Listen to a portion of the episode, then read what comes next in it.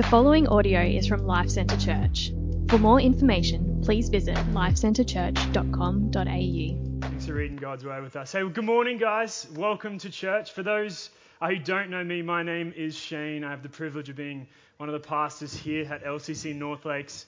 Um, and I also have the privilege of preaching this morning as we continue the series that we've been in in the book of Malachi. And now we've been in this book for, for roughly seven weeks now as we're looking at how God is, is really fundamentally calling Israel back to have a vibrant faith in Him, to turn away from their disobedience and sin and come experience true life as God has called them to live. And so we've looked at a bunch of things over the last seven weeks how we are to relate to God in worship, how we are to, to handle our finances, our relationships, our marriages. And this morning, as you, have heard Ron read, we're, we're kind of looking at this question where uh, through Malachi, God confronts Israel because they're saying it's vain to serve God. Like, what, what profit is it for us to follow God's way and to continue to, to really mourn over our sin? And so, as a good LCC pastor, I've given my hand to alliteration this morning. Um, we've got three P's. I don't normally do this because alliteration is so close to being illiterate, but we're going we're gonna try this morning. So we're going to look at the point, the person, and the promise. The point, what is the point? Who is this person? And then what is the promise? But before we do that, I'd love if you would just pray with me. Lord, thank you that you have given us your word, that through it we may know you we may know who you are. And as we seek to know who you are, that you would speak to us through it, that is alive and active. And so I pray this morning that you would open our ears to hear what you have to say to us. You would open our hearts and our minds to believe and to understand your words, that we might leave here this morning as people changed because of your goodness and grace towards us. That we might look more like Jesus when we leave than we did when we came in. And so, God, would you, would you open our hearts to that this morning? And we pray this in your mighty and your wonderful name. Amen. You probably, you probably don't know, you probably haven't realized, or maybe you have, but I've actually been trying to work out a bit lately, right? I've been trying to do some exercise. I want to, I'm trying to lose a bit of weight, uh, primarily because we're going to America at the end of the year to, for my little son Atlas to meet some of his side of the parents, because my wife is half American, half Australian. And so he's going to meet his grandparents and his auntie and uncles and those kind of things. And I know, like, I just know that when I go to America, I'm probably not going to eat the healthiest, right? like mainly because I just don't have the healthiest food there. And so the aim was that I would, I would, work hard right now. I'd be disciplined. I'd do all I can to try and lose weight. And I'll, I'll eat healthy. I'll count my calories. And, and what I do every morning is I step on the scales just to see how I'm going.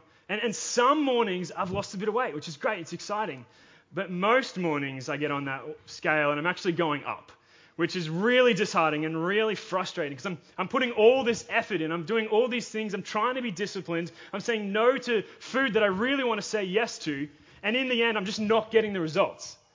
And so sometimes I'm sitting there going, well, what's the point in all this? Like, why am I putting all this effort in? Why am I being disciplined when I'm not getting the results that I think I deserve? And as we look at this passage this morning, it seems to be the same kind of question that Israel is asking. Like, what's the point? And, and not about losing weight, but about serving God. Much more important, about following God, about being obedient to God in his ways. And so we're going to read this morning. We look again at verse 13. It says, Your words have been hard against me, says the Lord. But you say, How have we spoken against you? Like, continually in the book of Malachi, like Israel has the audacity to continually question and go back, Well, you said I've been hard against you. Well, how? Tell me how. And then God says this You have said it is vain to serve God. What is the profit of keeping his charge or is in walking in mourning before the Lord of hosts? Israel is charged, speaking hard against God, going, What's the point in serving you? Like it seems to be all in vain that we serve you, that we try and live these lives. In fact, it goes on to say, What good is it even? Like, what good is it? What are we getting from living these lives that, that are sacrificial and serving you day in, day out? Like, what is the point? And it goes on to say, really, why they are asking this it says, Because the arrogant are blessed. Evildoers not only prosper, but they put God to the test and they escape. So, pretty much, Israel is saying, I'm coming, I'm living this life of sacrifice, of obedience, of mourning, which means that they're fighting back temptation, they're fighting sin. And they're saying, but what good is it? Because the arrogant seem blessed. Like those who do wicked seem to be prospering, while we're over here living these lives sold out for the Lord, and what good is it for us? Like, what are we getting in return? Like, it seems like there is no reward for the righteous whilst the wicked prosper. And this isn't kind of the first time that we have seen this emotion arise in Scripture. In fact, there is a, a man named Asaph. He was a prophet, and he wrote a few Psalms. And one of the Psalms we, we, we see is Psalm 73. It's going to come up on the screen. He has this similar experience where he sees that the wicked are prospering, the arrogant seem to be putting God to the test and just getting away with it. Like they're just living however they want to live. It's like they're putting the middle finger up to God in a way, and God isn't doing anything. And so Israel and Asaph in this is going, like, what's the point? And so we start in verse 3. He said, For I was envious of the arrogant when I saw the prosperity of the wicked, for they have no pangs until death. Their bodies are fat and sleek. They are not in trouble as are others. They are not stricken like the rest of mankind. They set their mouths against the heavens, and their tongues strut through the earth. Therefore, his peoples turn back to them and find no fault in them. And then they say, How can God know? Is there knowledge in the Most High? As in, kind of, they're saying, God doesn't even see us. Like, we get to live however we want. Like, God doesn't even know. Like, is there, does he even exist? It's kind of the attitude here. And he says, Behold, these are the wicked, always at ease. They increase in riches. All in vain have I kept my heart clean and washed my hands in innocent.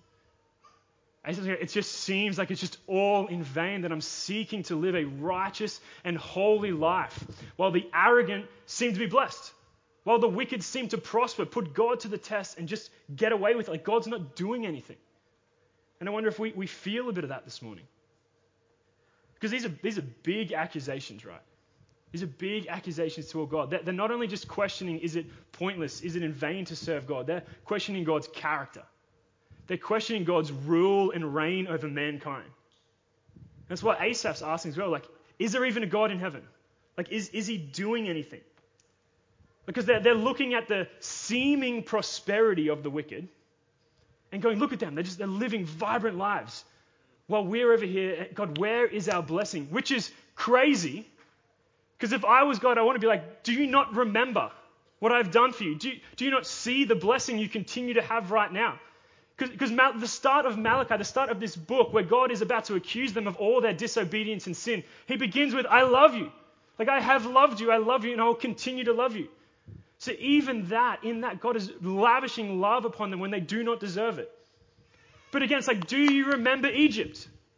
Like, do you remember the wilderness? Do you remember the land of milk and honey? Do you remember Babylon? Can you see where you are right now? Because in every single one of those situations, God blessed Israel and judged their enemies. God blessed Israel and judged their enemies in every single one of them. And, and, and, they're right, it wasn't because of their faithfulness and obedience, it was because of God's. And yet they have the audacity to go, God, what's the point? Like, where is our blessing? We're doing these things for you, and yet the wicked seem to be prospering. They had so forgotten the blessing of God in their life. And that's a reminder for us sometimes when we feel that way, has our perspective so gone off skew of what the blessed life actually is that we no longer see God's blessing, those moments and areas in our lives where He has lavished blessing on us? Do our eyes only go towards those areas where it seems that He has not? And also the, the seeming prosperity of the wicked? Like maybe the truth is actually that, that God pours rain out on those who are good and evil. That God's sun shines upon those who do wicked and are righteous. And so it's not so much that the, the wicked are prospering and the righteous are not. It's, it's maybe that our eyes, our perspective are actually on the areas where we want and think we deserve blessing and we don't have it. And so we need to ask ourselves like, do we feel this way sometimes toward the Lord? Because I think we do. And again, over and over and over again, God is trying to show Israel through Malachi that it isn't just about the actions of your hands, it's about the position of your heart. It's not just about what you're doing with your hands, it's about the position of your heart. Because they're saying they're doing all these things for the Lord. They're saying that they're mourning over us, and they might be throwing sackcloths on them and ripping their garments and, and praying and fasting, but their heart is definitely not in it. Because we looked in chapter one, chapter 1, they were saying, oh, it's wearisome to worship the Lord. It's wearisome to serve the Lord. And now they're saying, oh, it's pointless altogether. And God's saying it isn't just about the actions of your hands, it's about the position of your heart. and their heart just did not seem. They weren't serving and loving and following and being obedient to God because He loves them. They were doing it because they expected a reward for it. And when they did not get that reward, they grumbled. They spoke hard against the, the Lord. Because as we look at this chapter, we're going to see two different people. We're going to see those who speak hard and grumble because of what they don't have, and we're going to see those who fear the Lord and esteem his name because he alone is worthy. And so as we look at this, we ask the question is this us? Because I think we do feel this, and I think we, we sometimes feel this in different ways, and maybe we would never say it like that, but subconsciously or inexplicitly, we just we feel like, hey, we're doing all these things, we're following all these, I'm following all these things, all these rules as a Christian. I'm trying to live a holy life. I'm trying to be obedient to God. I'm trying to fight back temptation. And yet I just don't seem to be getting the, the result that I desired. It seems like all I'm getting as a Christian is just hardship and trial and suffering and pain. Like, is that you this morning? Do you, do you feel that?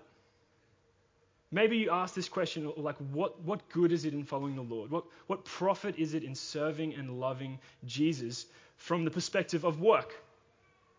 Maybe you're seeking to be an, an, employee of character and integrity, and you're going to work and you're, you're trying to get a promotion, but you constantly get overlooked by Bazza, who just cheats and steals all the time and lies. And I apologize if your name's Bazza right now. I just pulled that name out of nowhere.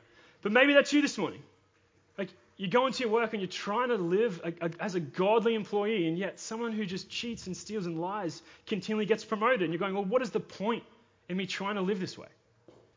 Maybe you're asking this question in terms of relationships. Maybe you're a single male or a single female and you're trying to enter a relationship, but you're trying to do it God's way, the way that He has called us to, to walk and enter relationships. And it's hard and you're struggling to find someone. And you look out there in the world of those who disregard God's way, and they just seem to be easily finding relationships going in and out. And you're going, what's the point? Like, what good is it for me to keep trying to do this way because I'm not getting what I'm trying to get? Or maybe you are married this morning, and you're trying to have a godly marriage. You're trying to be a godly spouse, husband or wife. You're doing your best to, to come to church on Sunday mornings, but every time you get in the car, you seem to just fight there just seems to be conflict continually in your marriage. And you're like, what is the point in trying to be a godly Christian husband or wife? Because it seems as I look at my neighbors, they, they, they have fun, enjoyable, happy marriages. And there's so many ways that we could ask the question, like, what good is it in serving the Lord? And over and over again. And, and firstly, I want, I want to come back like, it's seeming prosperity. It's not saying these people are prospering. And so, again, it's about our perspective. How are we looking at these situations? Because over and over again, are we asking, what is the point? Because we are not getting the result that we expect. So, normally when we ask, what's the point? We're asking it because we're putting in action and we're being disciplined and we're not getting the result. Like most of the time, we ask, what's the point? What good is it in terms of ROI? Like our return on investment. And this is a terrible way to look at faith and service to God. Like, if we see Christianity, if we see serving the Lord through the eyes of ROI, then we miss the gospel completely. Because Christianity has never been about doing all these things that, so we can receive. It's never been about serving God just so you can get from God what you think you deserve. In fact, Christianity, the gospel, is the complete opposite. It's we did a bunch of things and then we got what we didn't deserve. Like we deserved death. We deserved distance from God, and yet what we got in return was grace and love and God moving towards us. And so, as we ask this question, what's the point? We cannot ask it in terms of return on our investment. Because when we do that, we miss the gospel completely. Like Kylam said last week, what God is trying to do here through Malachi to Israel is invite them back to vibrant faith invite them back. Like, like we said, worship, serving God has always been an invitation to life. It has always been an invitation to the presence of God. And so, what is the blessed life? What does it look like? What good is it in serving God and following His way and fighting back temptation and sacrificing and, and losing our life and laying it down so we might find it in Him?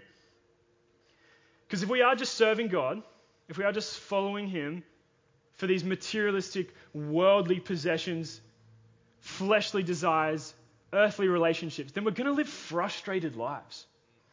We're going to live frustrated lives, not because we're expecting too much, because we're expecting far too little. Like, and this is why I hate the prosperity gospel. Not because health, wealth, and happiness are this grand idea that, that we could only wish we could get, is because compared to what the gospel actually promises, it's trash. Like it's absolutely trash. That's what Paul says. I count it all as garbage for the sake of knowing Christ. He says, I, I, I count it all as loss so that I might what? Gain Christ. The point of serving and following and obeying Jesus has always been that we get God. Yeah. We get the person of Jesus. That is the reward of the righteous. It's never been this stuff. That's not the gospel at all. As we serve, as we follow, Lord, what we get is communion with the creator of the universe. The reward of the righteous, righteous has always been union and communion with God. Walking day in, day out with our King and our Lord. Like, like that's what we get as Christians. That's, that's the good. That's the point of serving Jesus. It's always been communion with Christ. Like, what good is it? What profit in keeping your charge and walking is in mourning before the Lord? Communion with Jesus. Fellowship with Jesus. Union with Jesus. Having a friend in Christ. That's the unfathomable reward of the gospel. That we get Jesus. And for those who don't know me, uh, don't know, also pastoring, I, I, run a business on the side where I take photos of uh, houses that go on the market, like for real estate and stuff. And I, I love this job as well because real estate agents are a special breed of humans, right? Like that's a, that's a big generalization. Again, if you're a real estate agent, you already know this truth. But, but I, I, have I have many friends who are real estate agents. Some like the kid that you see on all the buses in North Lakes. He's one of my clients. He's, he's a good friend. He's great. Um, and then I have another real estate agent who I I won't say his name or where he sells, but I've known him since before he got into real estate, back when I was in school, actually. And so we have this great relationship, and I talk to him all the time about Christianity, about faith, about church, and he always cracks jokes. And the other day we were talking about church. We're talking about my job here as a pastor, and he says this to me. He said, Wouldn't you just be so upset, Shane, if I got to my deathbed? And then, this is his voice. I got to my deathbed, and I just said, Lord, forgive me, and then I get to go to heaven. Like, wouldn't you just be so upset? And I was like, I was like so confused. I was like, why would I be upset? And then he says this to me. He goes, because I'll get to live however I want, do whatever I want to do, and right at the end I'll ask God to forgive me and He'll save me and I'll be in heaven. And you would have followed the Lord your whole life and will end up in the same place. And in that moment, I realized he had no idea what Christianity was. That I had actually failed him in all of our conversations about faith in God, somehow I'd failed to get across the actual reward of Christianity, what Christianity actually was. And so, what he thought, and what some of us in here might think, and what non Christians normally think, is that if we follow all the rules, what Christianity is, is that you get a ticket to paradise. And that's not the gospel, that's not Christianity. The gospel has always been this story about God and his love and grace through the death and resurrection of Jesus, making a way for wretched sinners like you and me to enter the presence of a holy God. Like, that's the gospel, not about a ticket to paradise. That's the gospel.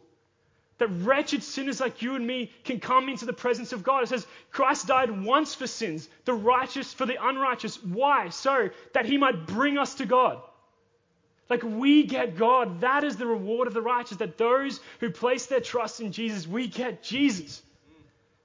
We get communion and fellowship with God, and He is enough. Like He is enough. He is more than enough for every need and desire that we will ever have. That's what Christianity is.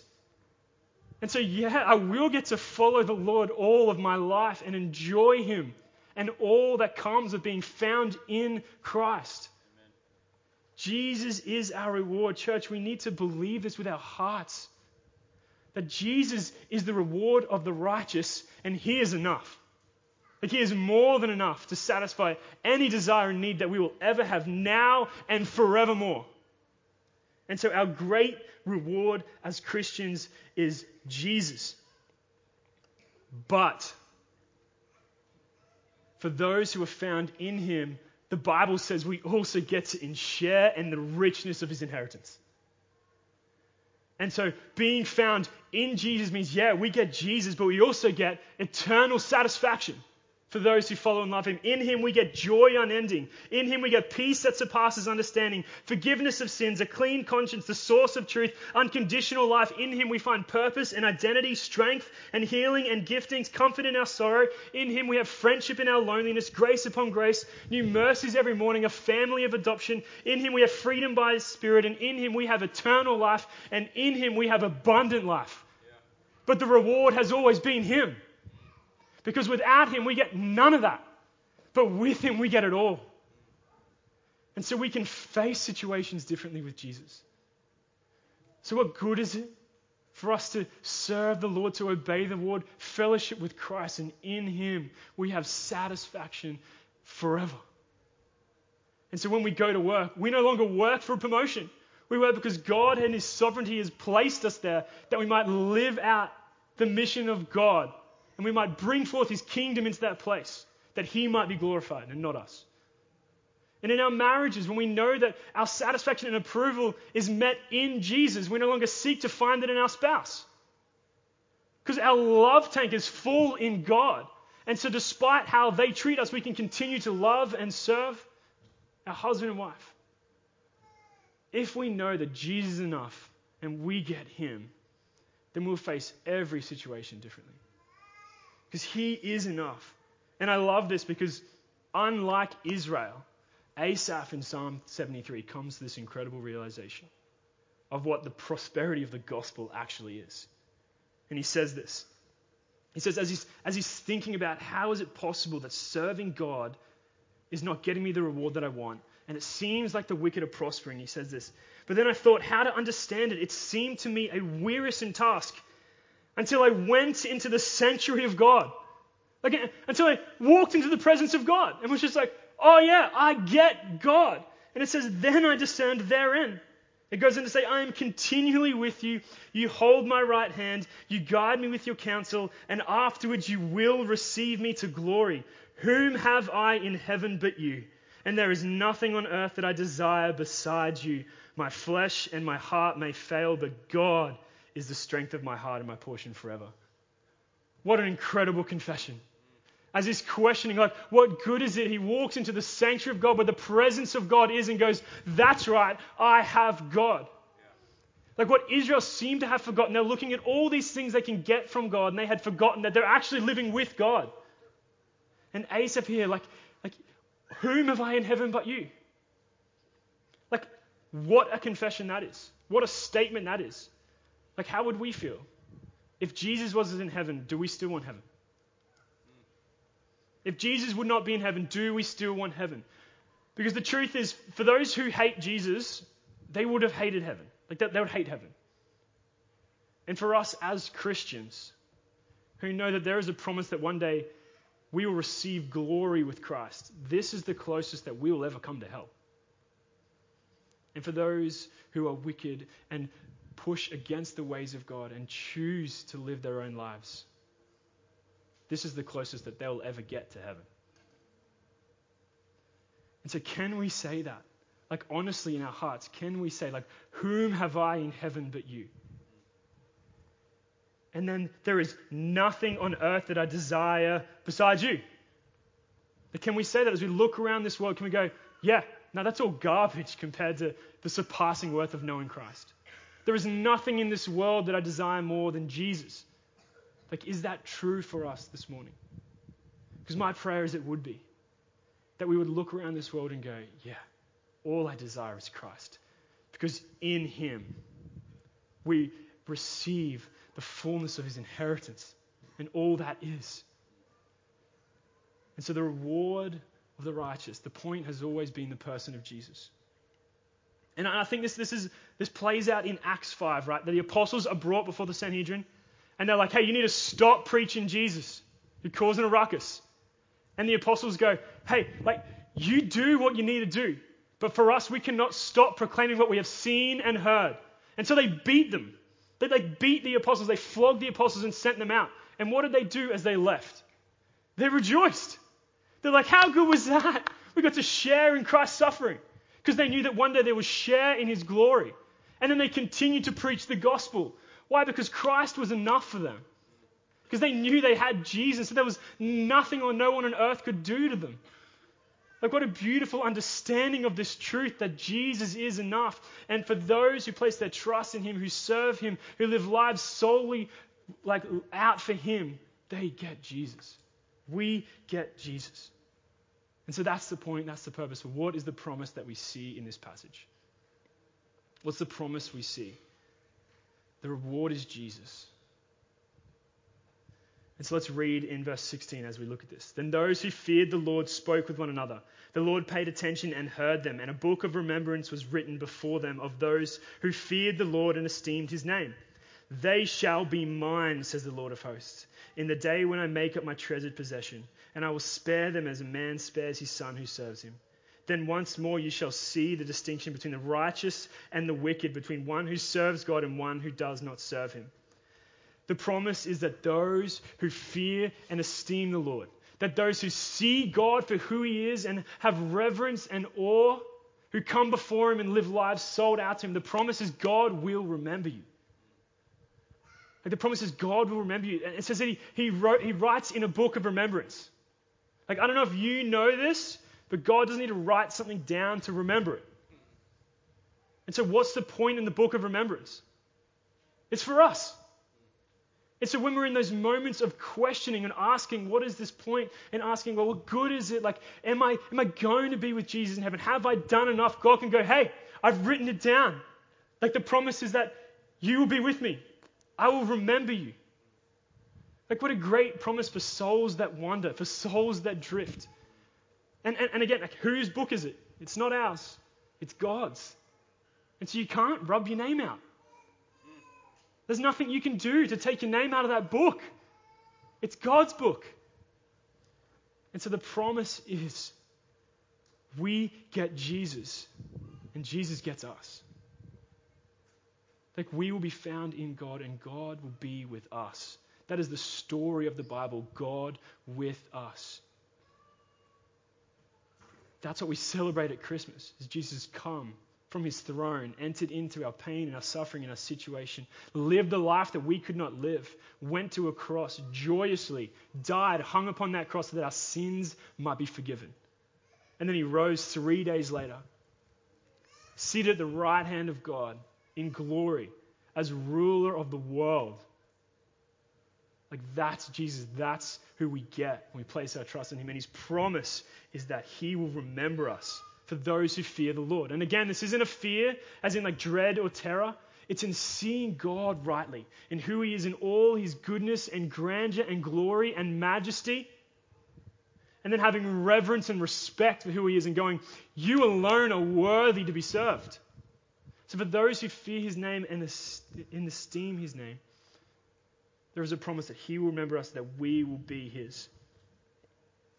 And so as the band come up, God promises that we will share in the inheritance of Christ. Like that's a promise for us. And so one day, yes, we'll be with him in glory. But it also means that we will share in his suffering here on earth. Because the promise of the gospel has never been like, follow Jesus, place your trust in Jesus, and it will all go well for you. That's not the gospel. But it's that Jesus is enough no matter what situation you face. And so now, as we face tough times, as we face trials, as we face hardship and persecution and suffering, we know that Christ is with us. That He gives us peace in those moments, that He gives us joy in the face of hardship. And so, yes, one day we'll be united with Him forever. There'll be no more pain, no more suffering. Here and now, we walk through this world, facing these moments of hardship and trial, knowing that God is with us and He will never leave us and that in Him we have satisfaction and endurance and patience forevermore. Like, I love that passage from Hebrews that Mark read out before. Like, we're going to experience some of that hardship. But if we continue on, we'll get the reward promised to us. And that's what this passage is about. That is the promise. Like in Psalm 16, in your presence there is fullness of joy, and at your right hand there is pleasures forevermore. But the promise is also that one day there will be a time where God will come back again and judge the wicked. And so when Israel say, hey, they seem to be getting away with it, God says, there will be a time when I'll return and everybody will be judged rightly. His mercies, His justice will be poured out upon the world. And we'll know between the righteous and the wicked, between those who fear the Lord and serve Him and place their faith and trust in Him, and those who have not. And in that day, there'll be no more death, no more suffering, no more tears, no more pain, no more agony, no more evil, no more wicked, no more darkness. Because God will judge it all rightly. And then we'll rise with Him in eternity. And then truly experience face to face His glory forevermore. Eternal satisfaction in Jesus. That's the promise of God. And so, uh, my desire is that as a church, we will live serving God, fighting back sin and temptation that comes, seeking to sacrifice and obey Him all the days of our lives. Why? Because He is worthy. Because He is worthy. But also, He is enough for us. In Him is satisfaction and approval forevermore. And if you're not a Christian here this morning, I want to invite you to come and place your trust in Jesus. Talk to Jesus, turn to Jesus, that He might forgive you of your sins and you might truly experience abundant life now and forever. Not just a ticket to paradise, but the creator of the universe in fellowship with you right now. And so, would you turn to Him? Would you talk to Him? Would you trust in Him this morning? And then let's continue to be a church that praises God and worship God and serves God and sacrifices and obeys God because He is the King of the universe and He is also our Father. Would you pray with me? Lord, I thank you that you are enough for us. That your promise to us is those who place our trust in you, those who live lives of service to you, of sacrifice, of being obedient, of fighting back sin and temptation, and walking in righteousness and holiness the promise and the reward of the gospel is union and communion with you. That will be found in you, and that in you is eternal satisfaction. And the promise is also that we get to share in the richness of inheritance that comes in those being found in Christ. And so there is peace in those moments where we have no peace. There is joy in those moments where we should not be joyous. There is comfort in our sorrow. There is a mercy every morning for those moments when we fail to live up to your standard. There is forgiveness of our sins. And God, would you remind our hearts of that this morning? When we're asking this question in moments and situations throughout our day, what's the point? Why am I living like this and I'm not getting what I deserve? Would we realize, yeah, that is true? We got what we didn't deserve, and that is you. That is you because of what Christ has done for us on the cross. And so, God, we thank you for that. We worship you for that. You alone are worthy of our praise and our glory. And so, as we sing for the rest of this service, would you receive our praise? Would you receive our worship unto you as the true King of glory? And your precious and your wonderful and your powerful name we pray. Amen. Thank you for listening to this podcast from Life Centre Church located in North Lakes. We exist to make, mature, and multiply disciples and communities that depend upon, declare, and display the gospel of Jesus Christ in all of life. If you would like more information about us, please visit lifecentrechurch.com.au. We provide our podcast free of charge. Please feel free to download the content and share it with others, but please do not edit or alter the content in any way without the written permission from the leadership of LCC.